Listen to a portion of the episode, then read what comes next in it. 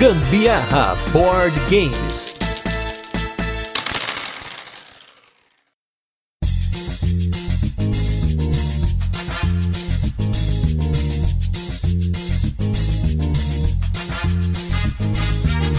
É dia de mapa, hoje é dia de rabisqueira. Eu sou a Carol Guzmão. E eu sou o Gustavo Lopes e esse é mais um episódio do Gambiarra Board Games, o seu podcast sobre jogos de tabuleiro, que faz parte da família de podcasts Papo de Louco. E no episódio da semana, vamos falar de um jogo que chegou recentemente aqui para nós através da Grok, uma reimplementação de um jogo adorado pela comunidade mundial de jogos de tabuleiro, que é o jogo Cartógrafos na sua versão Heróis. Mas antes, vamos para os nossos recadinhos e destaques da semana e logo a gente volta com a nossa resenha, onde a gente apresenta o jogo, comenta como ele funciona e depois passamos para as curiosidades, a nossa experiência com ele e a nossa opinião. E começando nos recadinhos, antes de entrar nos destaques da semana, temos aí os nossos apoiadores novos lá no Catarse, Diego Ferreira e nosso grande moita, Moisés Pacheco, que além de ter se tornado apoiador, tá acrescentando bastante, com muita discussão bacana lá no nosso grupo do Zap. E se você ainda não apoia o Gambiarra Board Games, essa é a hora. Você que ouve nossos podcasts, maratona aí, nossos podcasts, foi o nosso podcast mais ouvido de 2021. Então não deixe de apoiar para você contribuir para essa família Gambiarra, manter as edições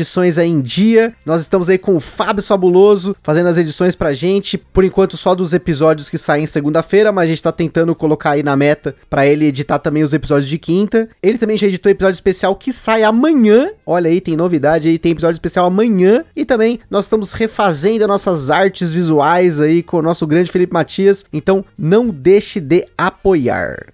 E nos destaques da semana temos também dois jogos aí da Grok. O primeiro deles é o Blue Lagoon, jogo do Rainer Knizia, doutor em matemática maravilhoso. Ele com seus mais de 800 jogos, já deve estar na casa dos 900, está chegando, provavelmente. Um jogo aí para 2 a 4 jogadores, muito bonito, com um tema de Polinésia, no qual você está povoando as ilhas da Polinésia. Então você chega com os seus exploradores de barquinhos e eles vão construindo algumas cabanas para poder se assentar naquele local. E aí vem uma nova geração que vai povoar essas ilhas. Mas pensando como Rainer Knizia é um jogo abstrato, no qual você está tentando ganhar pontos de diversas formas. E essas formas podem ser através de um controle de área nas ilhas, ou através de coleção de componentes que você tem alguns recursos pelo mapa, ou simplesmente furando o olho do amiguinho, cortando o caminho dele ao melhor estilo Ticket to Ride, né, no qual você tem ali uma das pontuações do jogo que é você fazer o maior caminho para poder chegar em várias ilhas, mas obviamente que você vai cortando os outros jogadores. Esse é um jogo que para nós aqui só está faltando jogar em quatro pessoas.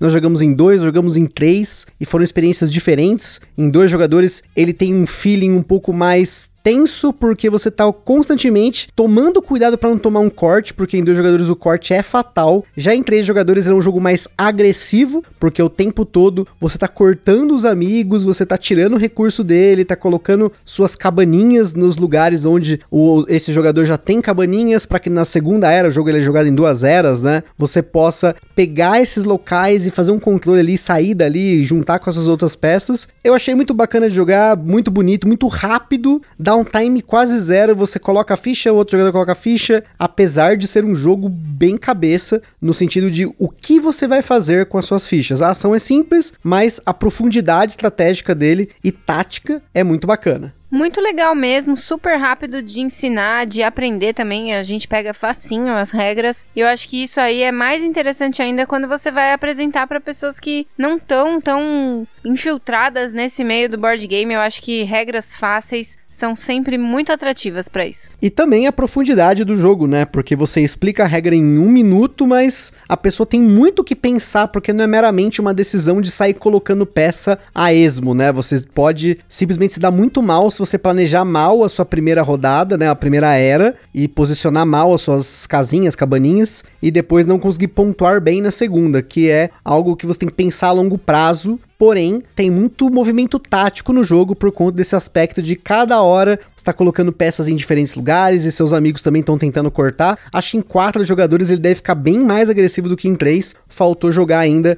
E o nosso outro destaque aqui é mais um jogo novo, a gente nunca tinha jogado e assim, esse é um jogo que me atraiu pelos bonequinhos, mas também pela proposta dele, por ele ter sido um jogo feito por um fã que junto com a filha dele, ele era fã do jogo Scythe, e aí ele fez o seu pequeno saitinho, que é o My Little Scythe, junto com a filha, um jogo aí de 1 a 6 jogadores, no qual ele pega algumas mecânicas do jogo Scythe, né, o jogo pai, e ele tenta dar uma diminuída, deixá-las mais diretas, mais fáceis de absorver, para que você possa jogar também com crianças. E como sempre a gente fala aqui, para você não subestimar os jogos para crianças, porque apesar de ter essa, ah, é jogo para criança, depende do jogo, dependendo de como os adultos abordam isso, o jogo pode se tornar um tanto quanto competitivo. Ao exemplo aí o jogo Aka, que também foi outro jogo da Grok, que se tornou um dos favoritos da casa. Ele é um jogo do Roberto Fraga direcionado entre aspas para crianças, mas aqui se tornou extremamente competitivo. E o My Little Scythe, eu consigo enxergar nisso com mais jogadores, em dois jogadores, ele foi tranquilo demais assim para mim, mas esse foi um jogo que eu sabia que a Carol ia gostar. E, novamente, é muito uma questão de gosto e a gente às vezes tem que perder um pouco desse preconceito de pensar que o jogo ele é feito para um público-alvo, quando na verdade você pode se divertir com qualquer coisa. Claro, dependendo do seu gosto. E aqui a gente se divertiu bastante mesmo.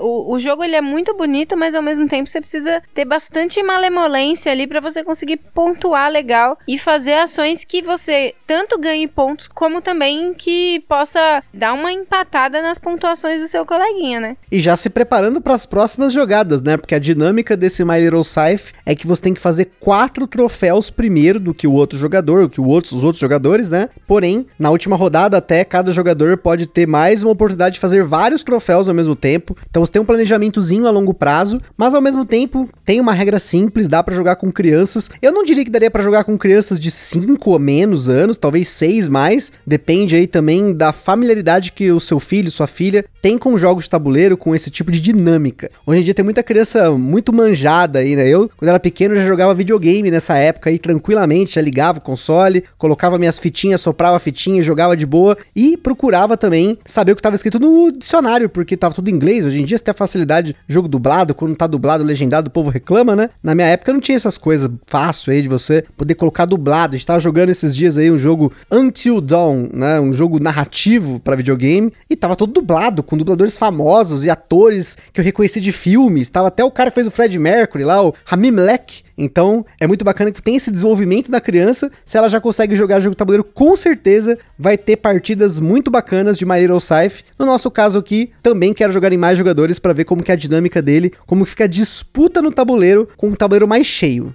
Mas agora vamos com o nosso review da semana, que é com o jogo Lorenzo Il Magnifico.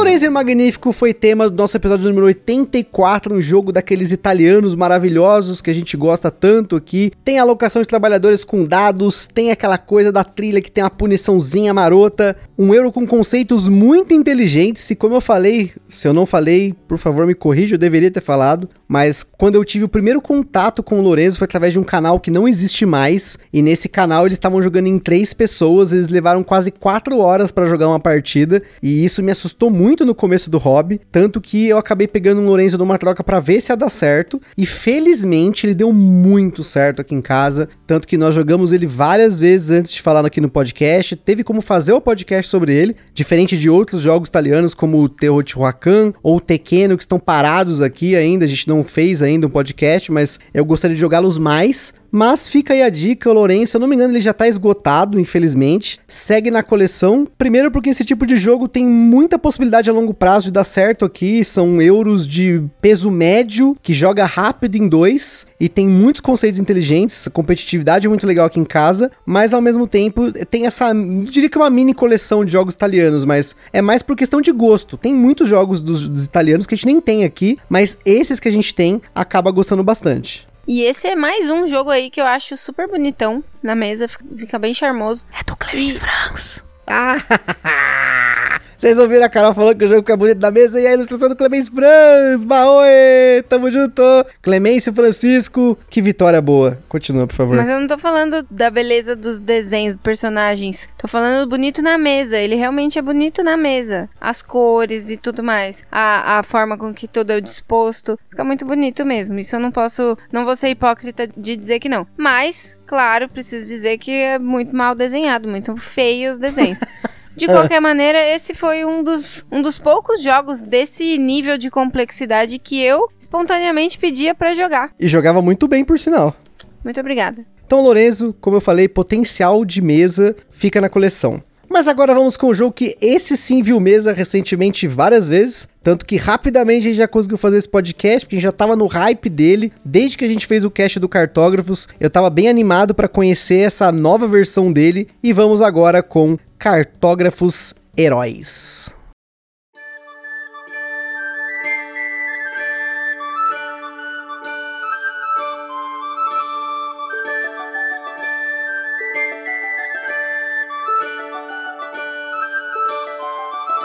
Cartógrafos Heróis é um jogo para um a infinitos jogadores desde que você tenha infinitas folhas. Ele foi lançado aqui no Brasil pela Grok, com partidas que duraram em média 45 minutos na nossa experiência. Em Cartógrafos Heróis, assim como no Cartógrafos original, nós temos as mecânicas de escrever, afinal ele é um flip and write, e é flip porque tem cartas e não dados, como geralmente nesse gênero que é o roll and write tem modo solo e segundo o BGG ele possui a mecânica de bingo. Afinal, o conceito de bingo no BGG significa que itens são selecionados aleatoriamente e cada jogador precisa usar esses itens em seu tabuleiro pessoal. Na nossa escala de complexidade, ele segue na mesma linha do original 2 de 10, pois a complexidade dele está em aprender as quatro pontuações da partida e se virar nos 30 com as cartas que forem saindo em cada uma das quatro estações. E também as mudanças adicionadas dessa versão não mudaram o jogo a ponto dele ter ficado mais complexo, na nossa opinião. Na data desse cast, você encontra o Cartógrafos Heróis numa média de 120 reais no seu lançamento, um preço proporcional ao que estamos falando, alguns casts sobre comparação de preços e valores de insumos, principalmente papel. O Ministério do Gambiarra Board Games adverte: jogos de tabuleiro podem acender na gente aquela vontade de sair comprando tudo, mas a gente sempre indica que vocês procurem a opinião de outros criadores de conteúdo antes de tomar sua decisão. Para auxiliar com isso, a gente coloca no site do Papo de Louco, na postagem de cada cast, links de outros criadores que a gente acha interessante que vocês procurem assistir ou ouvir aí para vocês se informarem mais sobre o jogo. A gente também sugere que vocês procurem formas de alugar ou jogar o jogo de forma digital antes de tomar sua decisão. E se você não conhece o Cartógrafos, ele está disponível no Tabletopia e também como aplicativo para Android e iOS. Aqui hoje você vai conhecer as semelhanças e diferença entre os dois jogos e vai poder decidir por conta. Em Cartógrafos Heróis, os jogadores continuam sendo cartógrafos, como o nome do jogo entrevê, e dessa vez são enviados para as terras do oeste, a serviço da rainha Gimnax, para mapear o território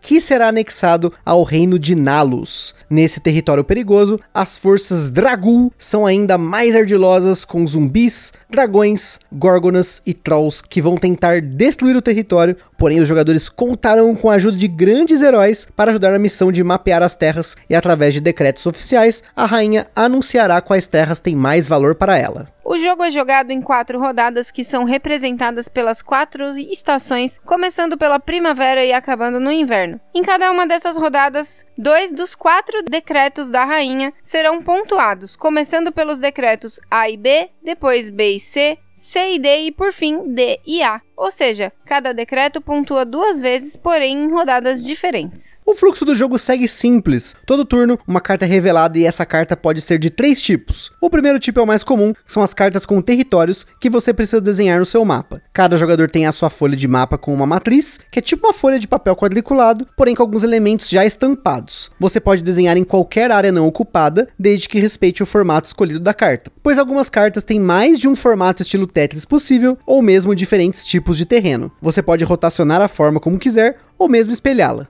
O segundo tipo de carta que pode sair são as cartas de monstro, que são chamadas de carta de cilada, que trazem um elemento de interação entre os jogadores. Quando sai uma carta de monstro, quem desenha a forma é o jogador que está na direção que a carta mostra. E esses monstros trazem um aspecto punitivo para o jogo, porque se você não cobrir os quadradinhos ortogonalmente adjacentes a ele, você perde ponto no final da estação. O jogo começa com um monstro e sempre que um monstro é revelado, ele sai do jogo, mas toda rodada entra mais um. Então sempre vai ter pelo menos um monstro no início de cada uma das rodadas. Além disso, esses monstros possuem efeitos. O zumbi começa com um quadradinho, porém no final de cada rodada, cada espaço livre ortogonalmente adjacente a ele, além de dar ponto negativo, adiciona mais um zumbi. Já o dragão é uma forma enorme, mas se você cobrir todos os espaços ao redor dele para neutralizá-lo, você recebe três moedas. O troll e a górgona destroem espaços, seja um espaço livre ou um espaço já desenhado, e dependendo dos decretos, isso pode ser fatal.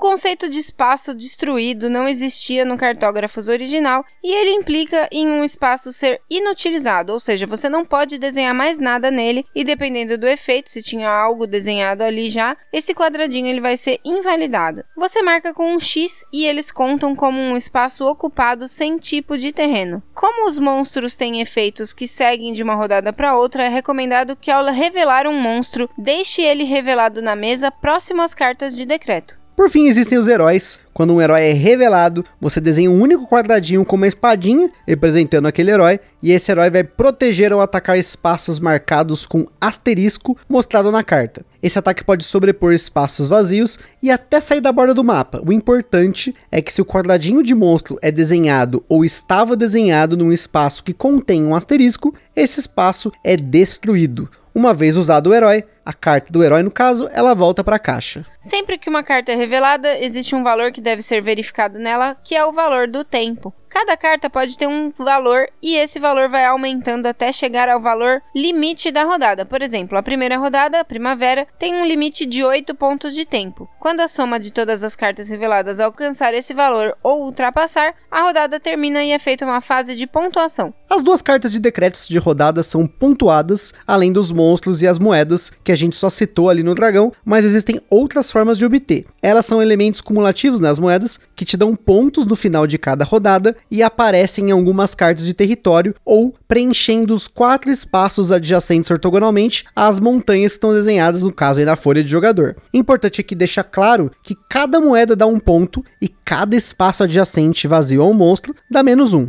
Ao final da rodada, o baralho de cartas de exploração é reembaralhado, adicionando nova carta de cilada e nova carta de herói. Esse fluxo acontece em quatro estações, porém cada vez com menos tempo. A primavera tem 8 unidades de tempo, o verão e o outono 7 e o inverno tem apenas 6. Ao final do jogo, a pontuação das quatro rodadas é somada e ganha quem tem mais ponto. Em caso de empate, o jogador que teve a menor pontuação negativa por monstros vence. E antes da gente continuar, queria comentar sobre os nossos parceiros primeiro lugar, a Acessórios BG. Essa empresa maravilhosa tem overlay, tem playmat, tem muita coisa bacana para o seu jogo de tabuleiro. E se você não conhece eles, acessa lá www.acessoriosbg.com.br. Em segundo lugar, nós temos nosso evento parceiro que é o Board Game São Paulo, que sua primeira edição pós-pandemia, vamos dizer assim, aconteceu agora no dia 26 de março de 2022 e foi um sucesso. A gente não pôde ir, porém, pelo que a gente viu nas redes sociais, teve mais de 450 pessoas que passaram por lá. Claro, não ficaram ao mesmo tempo, todo mundo lá, nem caberia tudo isso, mas esse evento ele tem muitas pessoas entrando e saindo o tempo todo, conhecendo jogos, comprando coisa lá, conhecendo a galera também. Foi muito bacana ver as fotos das pessoas, muita gente que eu conheço aqui só pela internet, né? Vamos dizer assim, que a gente troca ideia, que a gente grava podcast, tava todo mundo lá, muito bacana. Então acompanhe nas redes sociais, Instagram e no Facebook do Board Game São Paulo, para você ficar de olho na próxima data. E por fim, nós temos a nossa loja parceira que é a Bravo Jogos, que tem excelentes condições de preço e frete para você comprar os seus cartógrafos e para você comprar qualquer outro jogo que tem em estoque, né? Porque eles não têm todos os jogos, mas eles têm uma gama muito boa no estoque deles. E se você no final da sua compra colocar o cupom Gambiarra na Bravo, você ajuda o Gambiarra Board Games sem gastar nenhum centavo adicional. E não se esqueçam de seguir a gente lá no nosso Instagram, que é lá que a gente compartilha as fotos dos jogos que a gente fala aqui, principalmente do jogo da semana, a gente mostra unboxings e também compartilhamos as fotos das jogatinas da galera que marca a gente nos stories. Por lá você também consegue falar com a gente, perguntar alguma coisa, mandar sugestão e até fazer parceria. E se você curte o nosso conteúdo, compartilha nas redes sociais. E não se esqueça também de avaliar a gente no Spotify, no iTunes ou na sua plataforma de podcast.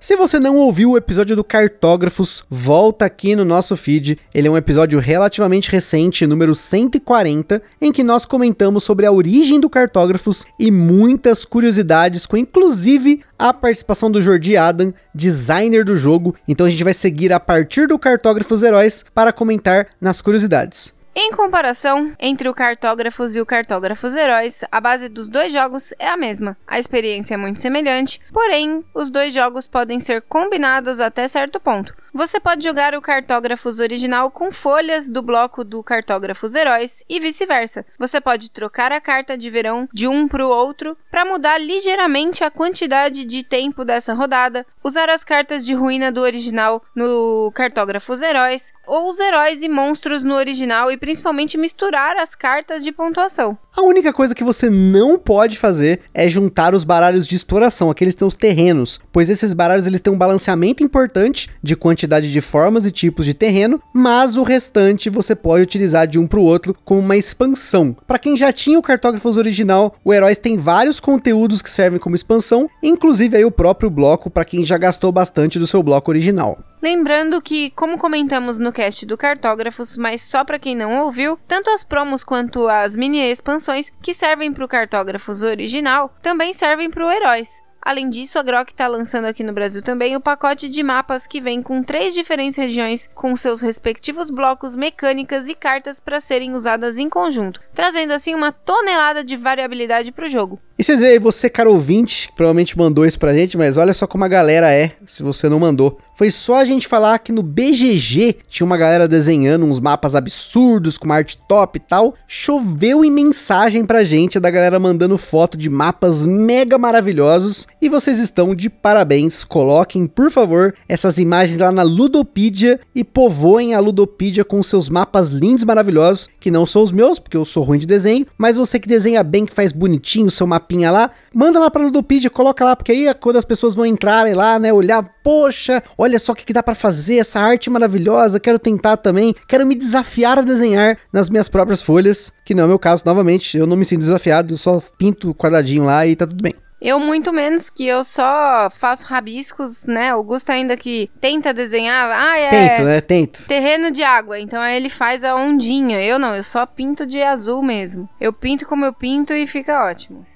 A próxima vez que eu jogar, eu vou tentar fazer um pouquinho melhor. Eu vou fazer ali uma aguinha, vou fazer um laguinho e tal, mas não prometo. Não prometo, mas vamos que vamos. Para finalizar, a gente vai falar de sleeve sim, que é importante você eslivar pelo menos as cartas de cilada, heróis e de exploração, porque elas são embaralhadas constantemente aí durante o jogo, no caso, quatro vezes, que são as quatro estações. O jogo ele tem um total de 43 cartas no tamanho padrão. Agora falando da nossa experiência com cartógrafos heróis, como a Carol comentou um pouquinho mais acima aí, a experiência dos dois jogos são muito semelhantes. Eles têm a mesma base, porém as cartas são ligeiramente diferentes, as pontuações são diferentes e você tem aí uma folha né, de mapa que tem um pouco de variação, né? Você tem uns abismos menores no lado D, né? Tem o lado C e D nas folhas do cartógrafos heróis. A folha C ela é mais ou menos como a folha A do cartógrafos normal. Você tem lá as montanhinhas só e você tem até também as, os símbolos de ruína, né? Que você pode usar com o cartógrafos original ou você pode pegar do cartógrafos original as cartas de ruína e usar nele, né? No heróis, fazer uma brincadeira. Mas a experiência em si é muito semelhante. O que muda de verdade são os heróis e são os monstros, né? Os, as cartas de cilada. As cartas de cilada realmente são uma diferença muito legal no jogo, principalmente o zumbizinho. O zumbizinho parece fácil, você vai lá, cobre só os quatro espaços ao redor dele, mas se você dá uma vacilada, e dependendo de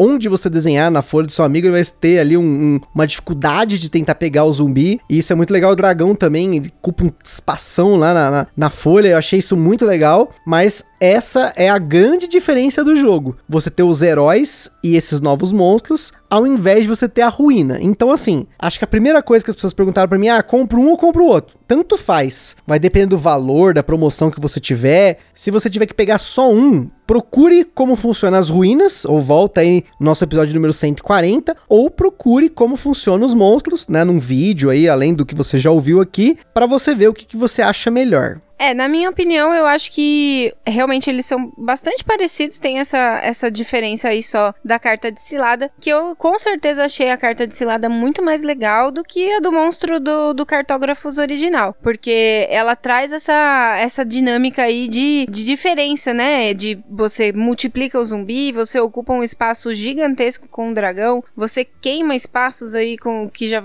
talvez já tivesse preenchido, talvez, é, e você tivesse utilizando aquilo para uma pontuação legal legal. Com a Gorgona também, por exemplo. Enfim, isso daí eu achei super legal. O restante, para mim, não mudou praticamente nada. Porque os heróis, por exemplo, nenhuma das vezes que a gente jogou, eles conseguiram me auxiliar. Porque na, não conseguia casar ali o, o desenho, por exemplo, do herói. Não conseguia colocar num momento para tentar matar um monstro, coisa assim. Pelo menos na forma que eu usei o mapa ali, não consegui. Mas, sem dúvida, se por acaso alguém consegue fazer uso, vai ser muito útil, né? Vai salvar bastante. É, no caso eu cheguei a conseguir matar monstro com os heróis, porque depende muito da ordem que eles saem, né? Quando que sai o herói, quando que sai o monstro, quais são os espaços que tem desocupados na sua folha, a proximidade que você tem de um espaço ali para poder colocar o seu herói. Então isso depende também da forma como o jogo interage, né? De você interagir com os outros jogadores e saber posicionar os monstros da pior forma possível pro seu oponente, né? Mas no quesito de experiência, comparando os dois jogos, a gente teve essa experiência, eles são muito parecidos. A gente não chegou chegou a misturar coisa, né, deles, a gente jogou mais o Cartógrafos Heróis, a gente não parou para fazer essa experiência de pegar cartas de pontuação de um e colocar no outro, porque eu acho que a gente ainda tem muito para jogar dos dois jogos, né, mesmo do Cartógrafos original, a gente não chegou a jogar com todas as cartas de pontuação e ter essa possibilidade, né, de trocar essas cartas de pontuação é muito legal, porque aí você não vai ter aquele efeito de quando você joga muito, ah, mas eu já vi essas cartas de pontuação, eu sei que são combinações diferentes, né, são quatro decks diferentes, né, e você vai poder alternar com as cartas também do Cartógrafos Heróis. É, e, e, realmente mostra que você consegue mesmo misturar as coisas ali entre um e outro, porque no bloco do Cartógrafos Heróis vem lá o desenho das ruínas, apesar de não ter carta de ruína para você usar nesse deck, né? Com certeza. E é, eu ainda sigo querendo jogar os mapas diferentes, porque isso vai adicionar mais coisas novas. O Cartógrafos, assim, eu acho, eu acho, teria que refletir um pouco mais. Posso estar tá até falando algo assim que pode te influenciar então leve isso aí em consideração,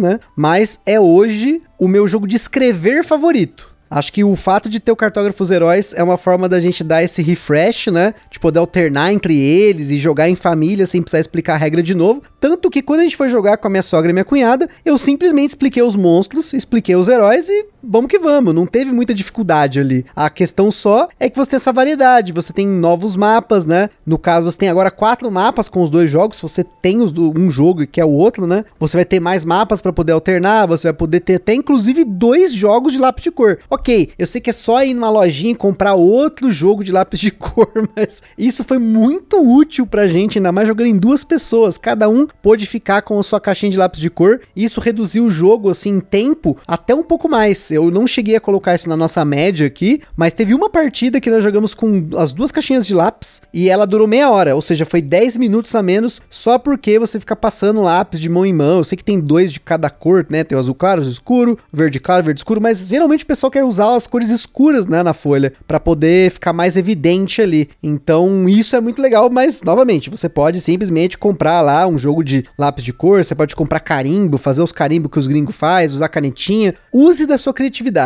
É, agilizou bastante mesmo ter duas caixinhas aqui pra gente. Então assim, pessoal, se você já tem o Cartógrafos, pondere antes de comprar o Cartógrafos Heróis, vai depender muito de quanto você já jogou, principalmente se você joga com muita gente, as folhas vão muito rápido, mas como todo jogo de flipping right, rolling right, você pode plastificar algumas folhas e você pode comprar canetinhas para poder jogar. A diferença só é que você vai no Cartógrafos poder ter N folhas para poder jogar com N jogadores, né? Como a gente fala, você joga de uma a infinito. Você escolhe, você quer jogar em 25 pessoas? Será que dá para fazer isso numa sala? Não sei.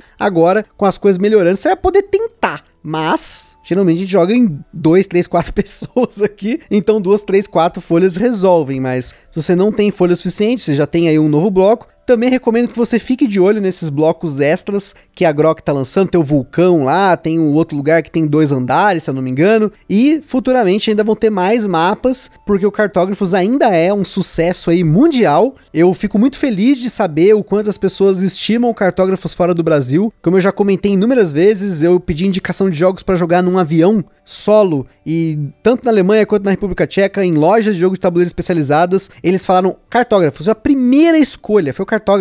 Eu só não comprei lá porque eu queria em português, né? e acabei comprando no 2021. A gente comprou a nossa cópia aí do Cartógrafos e agora chegou pela Grok essa cópia do Heróis pra gente poder falar para vocês. Então, vai muito da sua escolha. Se você já tem um, pondere se você quer comprar outro. Se você não tem nenhum, veja o que te agrada mais. Às vezes você pode agradar mais a capa de um ou de outro, né? Nesse caso aí vai muito do seu gosto. E Fica uma dica aí que se você tem os dois, eles formam uma arte completona. Vocês vão ver lá no nosso Instagram como fica bonito. Tanto que a caixa da edição de colecionador que teve lá fora, edição deluxe, sei lá qual que foi, Collector's Edition, é uma caixa compridinha e tem essa arte completa muito bonita. É isso aí, vale muito a pena. E como já dizia Vinícius de Moraes, numa folha qualquer eu desenho um sol amarelo que pode ter zumbis, pode ter górgonas, pode ter várias coisas. Boa, gente. Então é isso aí, pessoal. Fica aquele forte abraço e até a próxima. Beijo, gente. Fomos. Tchau.